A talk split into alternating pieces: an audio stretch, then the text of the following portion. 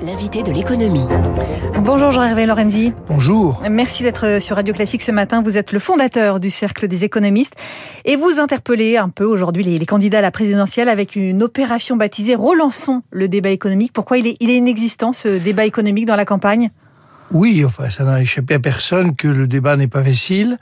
Il n'était pas fait facile avant même les événements d'Ukraine, parce que au fond, quel est le, le candidat quel qu'il soit, qui aujourd'hui peut s'exprimer, je dis bien avant même mm. l'affaire ukrainienne, qui est évidemment dramatique, sur le choix entre euh, le quoi qu'il en coûte, c'est-à-dire maintenir euh, finalement des, euh, j'allais dire un soutien massif à l'économie, et puis au fond établir une trajectoire qui soit une trajectoire réaliste de baisse des dépenses et de réduction de la dette ou réduction ou stabilisation de la dette.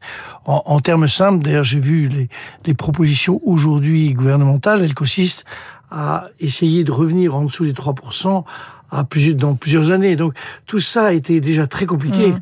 très difficile et en réalité, à part quelques propositions un peu éparses, la stratégie économique du pays était, me semble-t-il, déjà très difficile à débattre auparavant. Mais du coup, vous leur dites quoi à ces candidats De prendre des risques aujourd'hui, de s'exprimer justement sur ces sujets euh, euh, qui sont effectivement délicats à trancher?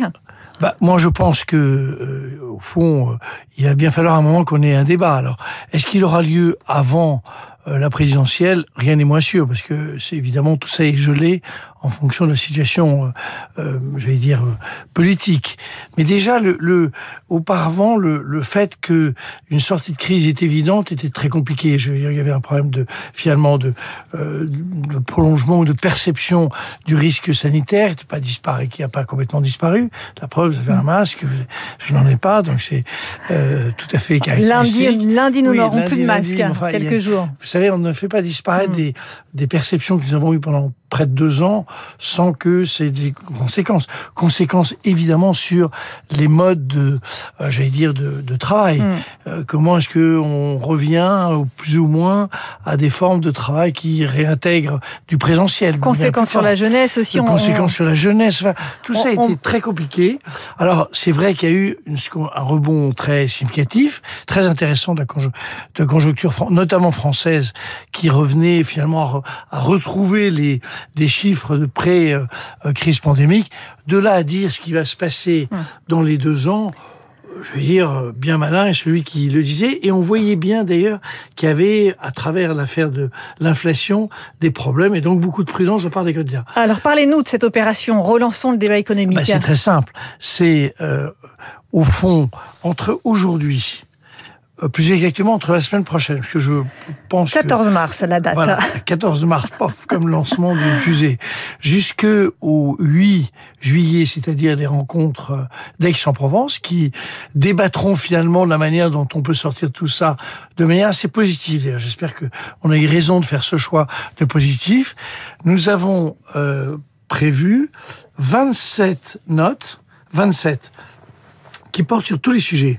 Alors ça démarre euh, la semaine prochaine avec euh, tous les sujets. C'est quoi? Logement, fiscalité, pouvoir d'achat. Tout, tout, tout, tout, tout y passe. Les sujets les plus compliqués, c'est le, c'est évidemment le pouvoir d'achat, c'est le, le, je la transformation du système éducatif, c'est euh, finalement les transformations de mode de, de consommation, c'est la réindustrialisation dont on a beaucoup oui, parlé, et dont on parle beaucoup n'existe pas, c'est la transition énergétique. Et d'ailleurs, quand vous regardez bien, 27, 27 points qui sont traités par des membres du 16 Ecomis ou par bien d'autres euh, personnalités.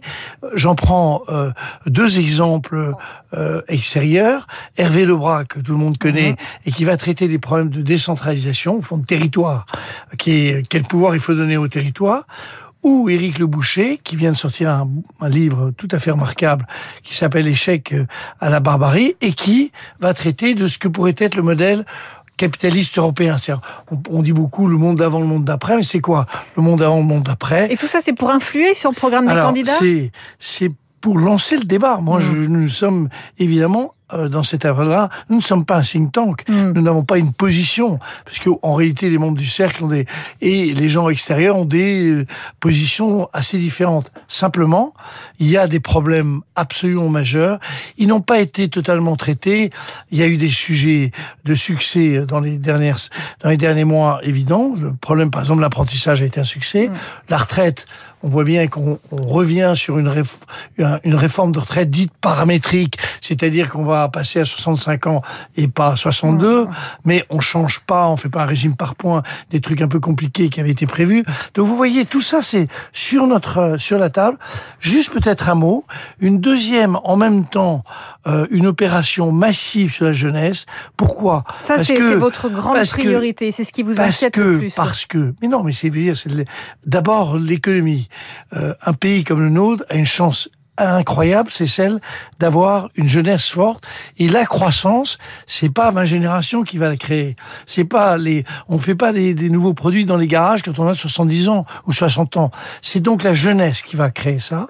La jeunesse n'a pas fait aujourd'hui l'ombre d'une véritable, euh, j'ai dit, réflexion globale. Son logement, ses rémunérations, sa formation, son insertion sur le marché du travail. Et c'est donc tout ça qu'on va mettre en avant dans, alors là, une opération aussi simultanée sur des conversations avec l'ensemble des, euh, j'allais dire, de, un très très grand nombre de jeunes, puisque je crois que nous en sommes à plusieurs centaines de milliers dans les discussions que euh, aujourd'hui les rencontres d'ex préparent pour, euh, j'allais dire, leur propre réflexion. Merci beaucoup Jean-Hervé Lorenzi, fondateur du Cercle des économistes, invité de l'économie sur Radio Classique, interview à retrouver sur radioclassique.fr. Il est 7h21.